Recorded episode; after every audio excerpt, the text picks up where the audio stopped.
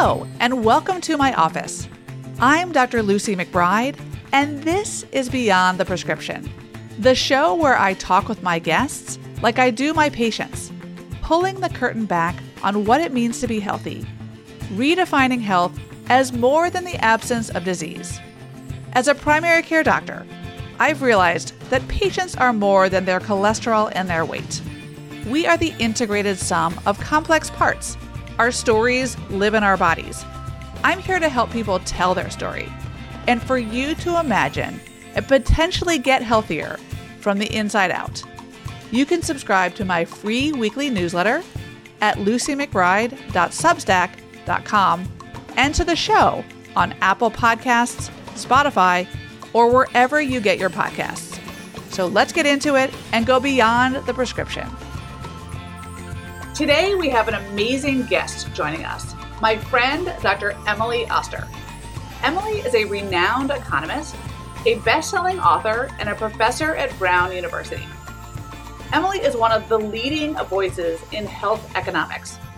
Her superpower is applying data to some of society's thorniest health questions, including why people don't always make rational health decisions. In her wildly popular newsletter called Parent Data, Emily tackles pressing issues about pregnancy and parenting, helping people frame risk in order to make everyday decisions. I grabbed Emily today because I wanted to talk with her about her recent piece on body weight and health. What is the relationship between B M I and health? She pulled together a lot of data, and because weight is something I talk about with my patients every day, I thought I'd grab her for a chat. Emily, thank you so much for joining me today. Thank you so much for having me. It is a delight, as always, to see you. It's such a treat. Emily, you are no stranger to controversy. In fact, I was with you in the proverbial bunker during COVID, hiding from the haters who didn't like that you and I were trying to help message about risk. We were trying to help people better calibrate their degree of anxiety around COVID to their level of actual risk. By the way, I stand by everything I said and wrote. I hope you do too. And it was so fun to work with you then as it is now. So when I think about sensitive subjects, I think also about weight. And so why did you want to write about weight? Is it just that you like putting your finger in the electrical socket, or did you have something to say? So I've actually written about weight a bunch of times. So it is a topic that I work on in my academic work. So my As a professor in economics, the work that I do is about health economics and statistical methods. And I actually work a lot on diet and dietary choices and why people make the dietary choices they do. And so it's not specifically about weight, but it really is about food. And so this is a kind of source of data that I think about a lot. And as a result, I've written about a lot in many different ways. And every time I come at this, and I've come at it from all of the angles. So I wrote a piece once called, you know, what's the best diet? And it was just like the diet that you can stick to, you know, which is a sort of standard finding. But the frame was, you know, a lot of people are interested in diet. And when I write that, many people are very angry. They're sort of like, no diet works. We should never talk about dieting is kind of what comes back.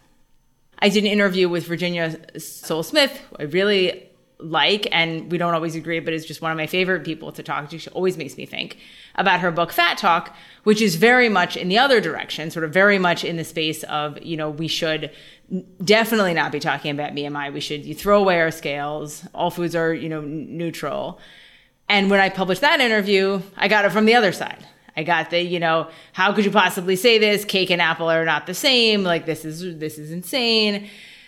And I've written about Ozempic. So just anything, I mean, you know this, like anytime you write about it in this space, there's really, really strong feelings from both sides. So this piece was trying, as I always do, more or less, sometimes more successfully than others, is to try to thread the needle and say, look, like, let's like look at the data and see, you know, between the view, B M I is completely meaningless and correlated with nothing, and the view that your B M I is completely deterministic of your health and is the only information we should use, where is the truth? And how can we use the data to get to that? And it's such a crucial question because everybody who's paying attention reads the headlines and understands from their doctor even that weight and weight management is good for your health.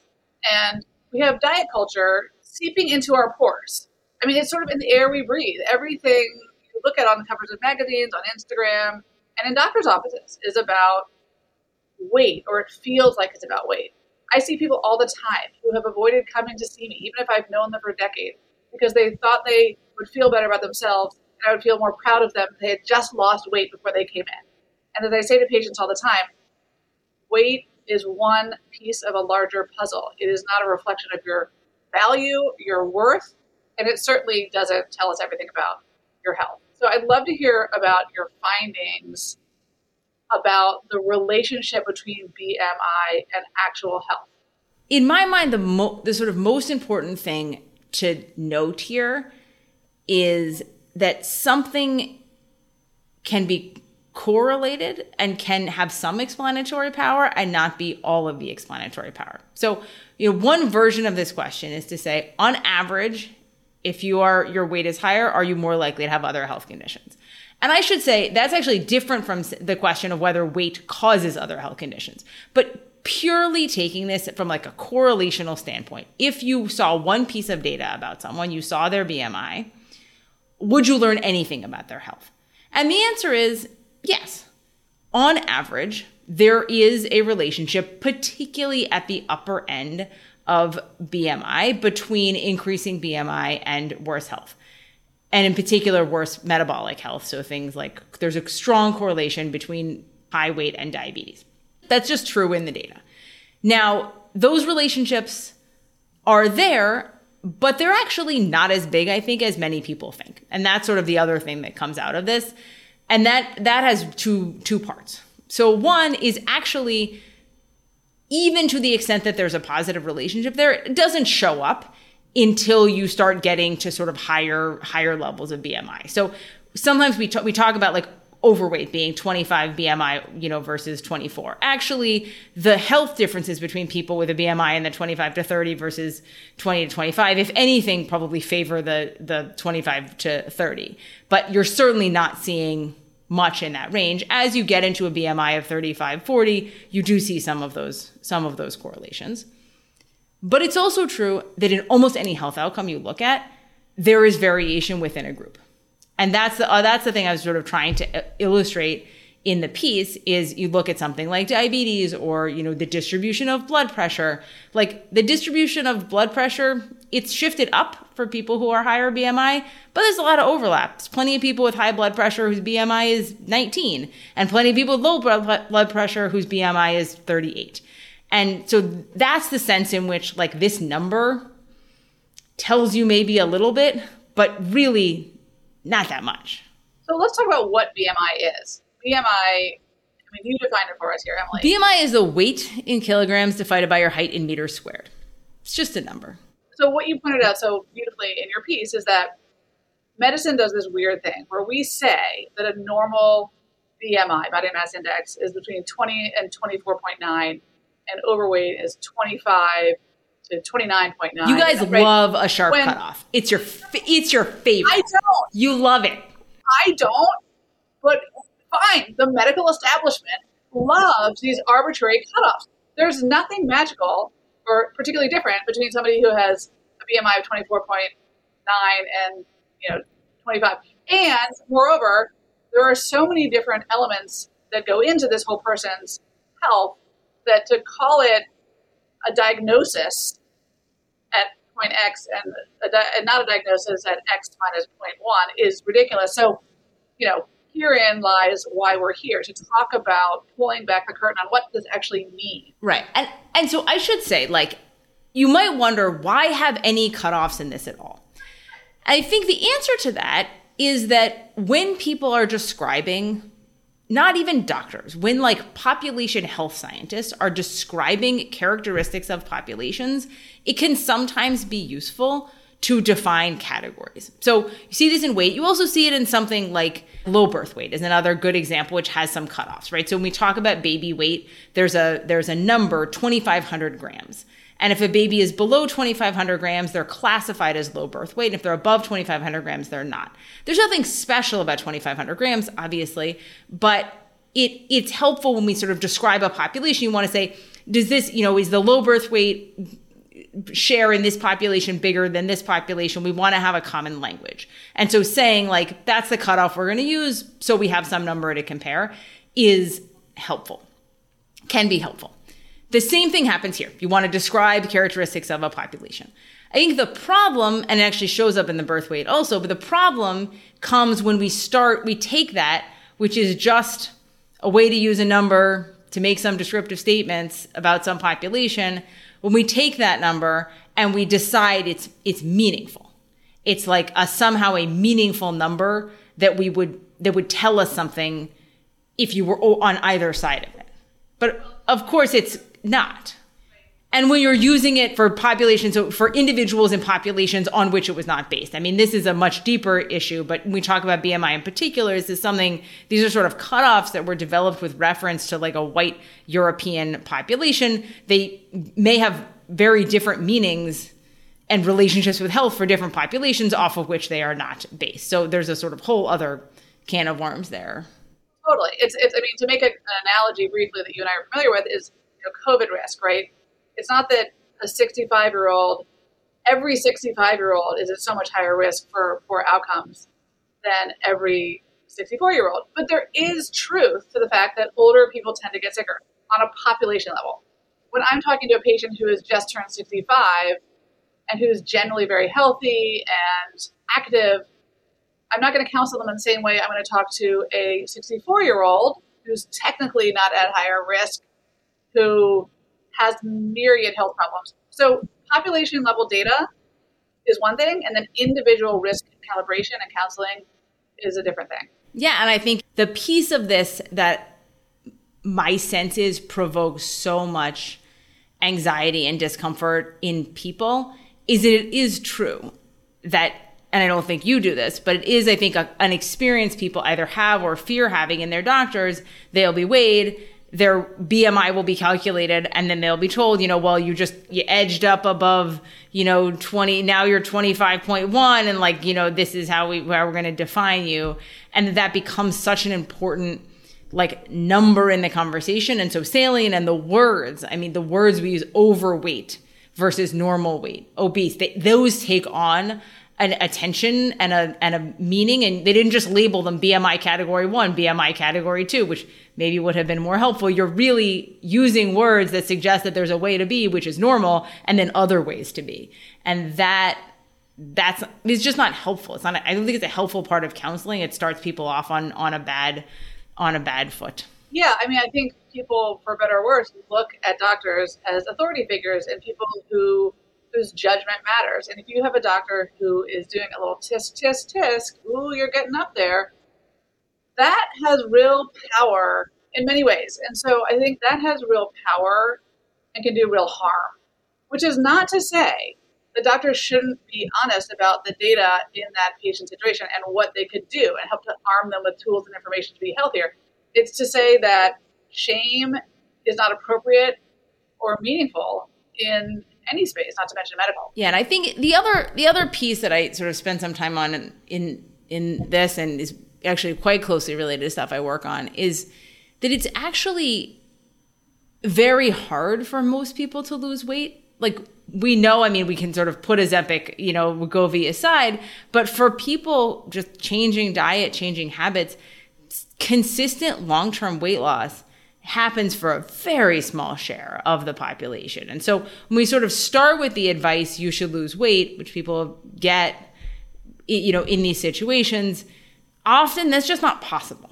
So it's like giving people a set of advice that they just, they're just going to fail on. And then giving it as if, well, if only you could have this kind of willpower, if only you could achieve this, like that would be so important. I think the whole dynamic ends up in a place where you're giving people advice they can't follow, based on a number that may or may not be that meaningful and isn't very nuanced. And you can easily see why that generates frustration, sadness, discomfort, lack of productive conversation with your doctor. And then, by the way, turns off your ability to have a productive conversation, because now we're like in defensive. Now you're like, well, you know, screw you. You t- don't tell me what to do. What do you know? Right. If we learn nothing else during the pandemic, that trust is precious. And when you don't have trust between the doctor and a patient, and there's there's a moralization of human behavior, or we're just at a standstill. And so how do you see the data that you've pulled together in this piece and, in, and before this piece helping people, individuals who are reading your stuff and then going to the doctor's office, understand better what their weight? The piece I pulled out at the end that I thought was really meaningful was I'm in this piece, I'm actually pulling data from the N HANES, the National Health and Nutrition Examination Survey, which is a very big survey of of people. It weighs them, it measures them, collects a lot of biomarkers, which is why we can say all this stuff about, about health. They also collect information about their exercise. And so if you look at people, if you sort of take a, a second Uh, almost a second metric of health, and you ask, like, okay, does this person do like a, a sort of some moderate amount of exercise a week, and it's like some cutoff, and you look at that relationship. One of the things I show in the piece is that, you know, doing more exercise is correlated with better metabolic outcomes, better kind of health outcomes in various ways, and it's quite informative on top of B M I. And so people who are doing sort of exercise, who have a B M I of like forty, actually have sort of similar metabolic health to people who are like aren't doing any exercise and have a B M I that we would consider, you know, normal or or thin. And so I think for me, that has sort of two pieces of it. One is that it just again emphasizes like this is one other thing you could like. If you said, like, you can only learn two things about people, it's like, what, well, how much more could I add with a second thing? Well, actually, like, quite a lot. The characteristic, knowing somebody's B M I and whether they have exercised, you know, rigor- vigorously or moderately in the last week, that tells you a lot more about their health than knowing their B M I alone. You could add on top of that smoking. There's just, it's just one simple illustration of, like, how much more you could learn if you ask some more questions. The other thing, and here I'm going to reveal what my husband is always saying, it's just like, you're just because just because you like to exercise, fine. But like, actually, I think we should tell people to exercise. I think that we spend too much time telling people to lose weight with their diet, which is something we know is really difficult. And I think we should spend more time telling people, like, you should go take a walk after, like, try to walk for ten minutes every day. You know, exercise is not, it's not saying like you need to go run a marathon. But just a, some aerobic exercise, I think we have a lot of evidence from a lot of different places that that's associated with better health. And I think if we started telling people that and talking about that, we would then get to the questions like, well, how can we make it possible for everyone to do that? How can we make there be safe places for people to do that? How can we increase access to sports? How can we, like, be in a position where you, like, everybody is welcome to to go running no matter what, you know, their race or body size or or anything? And I think that's, you know, for me, that's something that's pretty, that's pretty important. And I think we're kind of missing with this focus on food. I totally agree. And what I love about the N HANES data is what you earlier said, which is that there's an incredibly tight correlation between the amount of exercise and health outcomes, even more than B M I and health outcomes. So when I'm talking to a patient, to a patient who wants to lose weight or, you know, needs to lose weight, perhaps, I often tell them, let's not think about the number. In fact, I commonly say, let's not think about the number. That's not our endpoint. And and I'm not saying that to be politically correct, to pussyfoot around hard conversations. It is because the number on the scale is immaterial when we are talking about this whole person. We are the complex sum of these integrated parts. And you can, as you said, have a B M I of forty, which is technically obese. But if you are exercising on a regular basis, first of all, your mood is better, your sleep is going to be more efficient, your blood sugar control is going to be better, your blood pressure is going to be better, most likely. And so I focus with my patients less on the number and more on the behaviors, the relationship with food, not just what you're eating, the cadence of how you're eating. Sometimes you don't need a fancy diet, you just need to have lunch. I just wrote a piece about that. Lunch is an underrated food group, like, eat lunch. Honestly, that is huge. Sometimes we don't need to, you know, go to the doctor and be told that our weight is technically higher than it should be. We need to be given materials and information on the benefits of exercise, not just on our weight, but on our mental health, our metabolic health, our cognition, and not just be told to exercise, but to help people figure out where to put it and how to incorporate it in their everyday life. Because, as you know, telling someone to exercise is one thing, helping them figure out what to do is another. So I think you're absolutely right, Emily. We need to treat people not just as a set of metrics and data, but as people. And as you know from your research, human behavior is complicated. We do things that don't serve us all day long. Even I do, even doctors do, which is, again, ridiculous. Why I would shame anybody for a behavior that's part of the human human nature. So to do a lot of shoulding with patients, or to say you should do this, is, is less productive than to say, like, how do you think you could incorporate a little more movement because of the data on the benefits of regular movement into your whole health? I actually think, you know, when we do this kind of counseling, and when people hear this counseling and they hear, they sort of hear the phrase diet and exercise, like, you should, like, improve your diet and exercise. They think of that as, like, improve your diet and exercise so you'll weigh less. And that's the link we should sever. It would be, I think there's a place to say, improve your, you know, let's think about, are there changes you could make to your diet that would, you know, make you feel better? Are there the ways for you that you could incorporate exercise, which, by the way, like, ten minutes of walking slightly faster than you would otherwise, that's exercise. Like, that's an exercise activity, you know? So just, like, making it clear that these things are possible, but also without saying, and if you did that, like, then the number will look better on this. No, if you did that, like, maybe some of these elements of health, these metabolic health, maybe some of this would improve. Your sleep might improve, your mood might improve. That's what we're aiming for. We're not aiming for some number. That's right. And by the way, when you're sleeping better and your mood is better, and your dopamine hormone axis is being triggered by the lights of being outside and feeling more fit and, you know, getting the endorphins going, that is good for our metabolic health, metabolic health too. But I also want to be clear that I don't shy away from talking about a number when it is relevant. So if somebody has bilateral knee osteoarthritis, bone on bone, and their B M I is forty, and they're resistant to, you know, getting a knee replacement, we have to talk about weight. So it would be irresponsible for me to say, oh, weight loss isn't going to matter to this gravity-dependent set of joints. And so that is where it gets really hard.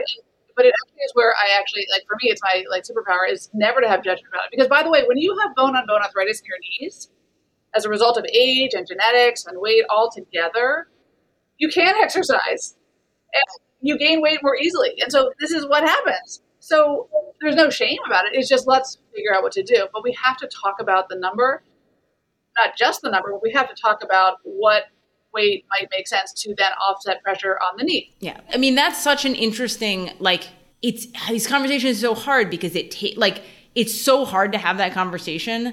And I bet you're really good at this. But I think for me, it's very hard to have that conversation without it feeling like shame because of the, as opposed to just saying, look, there are a bunch of things, like, there is a physical reason why this, this number matters, not because this number has to do with whether you're a good person or not a good person or have willpower or whatever. It's just like this putting pressure on your knees. Well, and that's why I'd really like to reinvent the healthcare system to have doctors incentivized to have more time with their patients to understand their story and to build trust and rapport and for patients to feel comfortable, and then to train doctors on sensitivity on these subjects, which, by the way, doctors went into medicine, the field of medicine, to do that, but it's just people don't have time, and then people don't trust, and then there's diet culture, and then it's just lose weight, exercise more, see you next year. This is totally off topic. I mean, it's a little bit off topic, but But one of the things that's been pretty effective in, in obstetrics is these group prenatal care. So people have exactly this sort of same complaint about, like, there isn't enough time to talk about all the issues that have come up, da, da, da. And so they do these things where it's like six people, but you get two hours, you know, and we do, like, there's this sort of examination component that happens, like, that's short for each person, but then we all, they people all talk together. And it turns out actually be some good evidence on the relationship between that and preterm birth, particularly for Black women.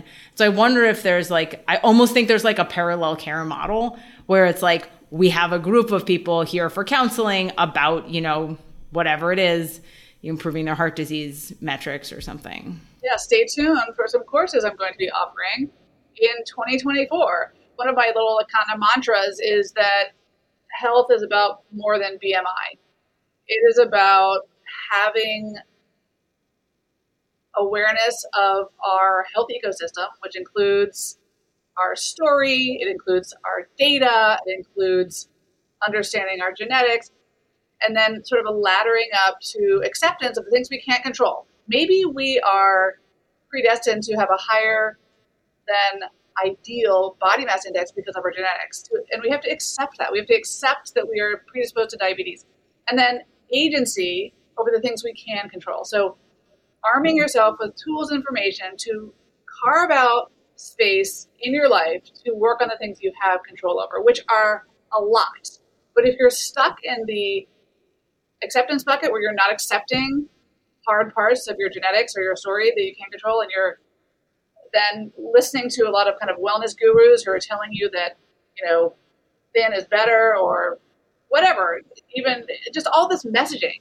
And then you're spending a lot of brain space trying to accept things you really need, or trying to control things you can't control.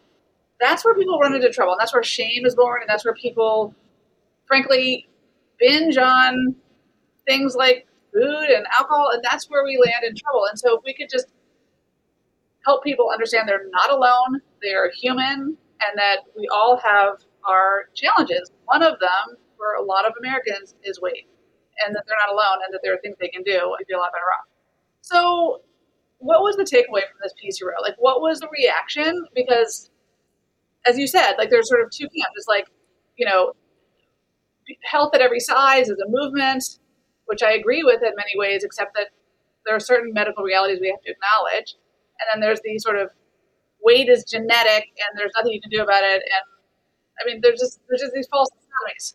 So I think, like with most things, most people are in the center. And so this kind of like, I think that many people found this interesting. You know, I'm not sure everybody thinks about this data quite the same way, and sort of seeing some graphs about it, I think, made some people think.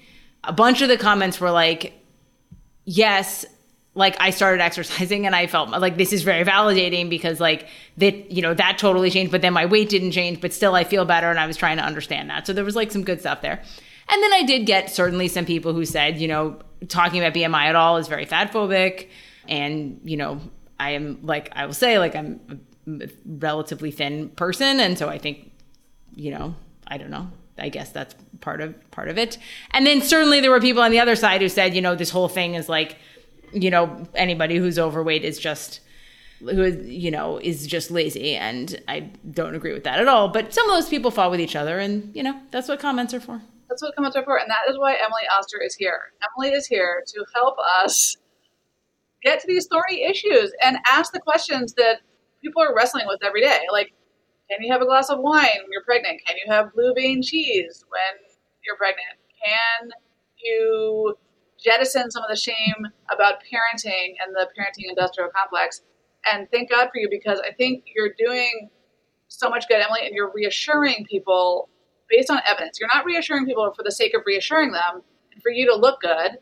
You're reassuring them because you have the data to show how to calibrate risk to, or sort of how to calibrate anxiety to the actual risk. Yeah, I mean, I see a lot of what I try to do is sort of help people see what those risks are and make the choices that work for them, which, you know, going to reflect our own risk tolerances and preferences and, and what's important to us. Yeah, I mean, at the end of the day, as we talked about during COVID quite a lot, it's about framing risk. It's not about telling people how to feel or telling people how to choose. It's about framing risk. And then it's like, you do you, and that's fine.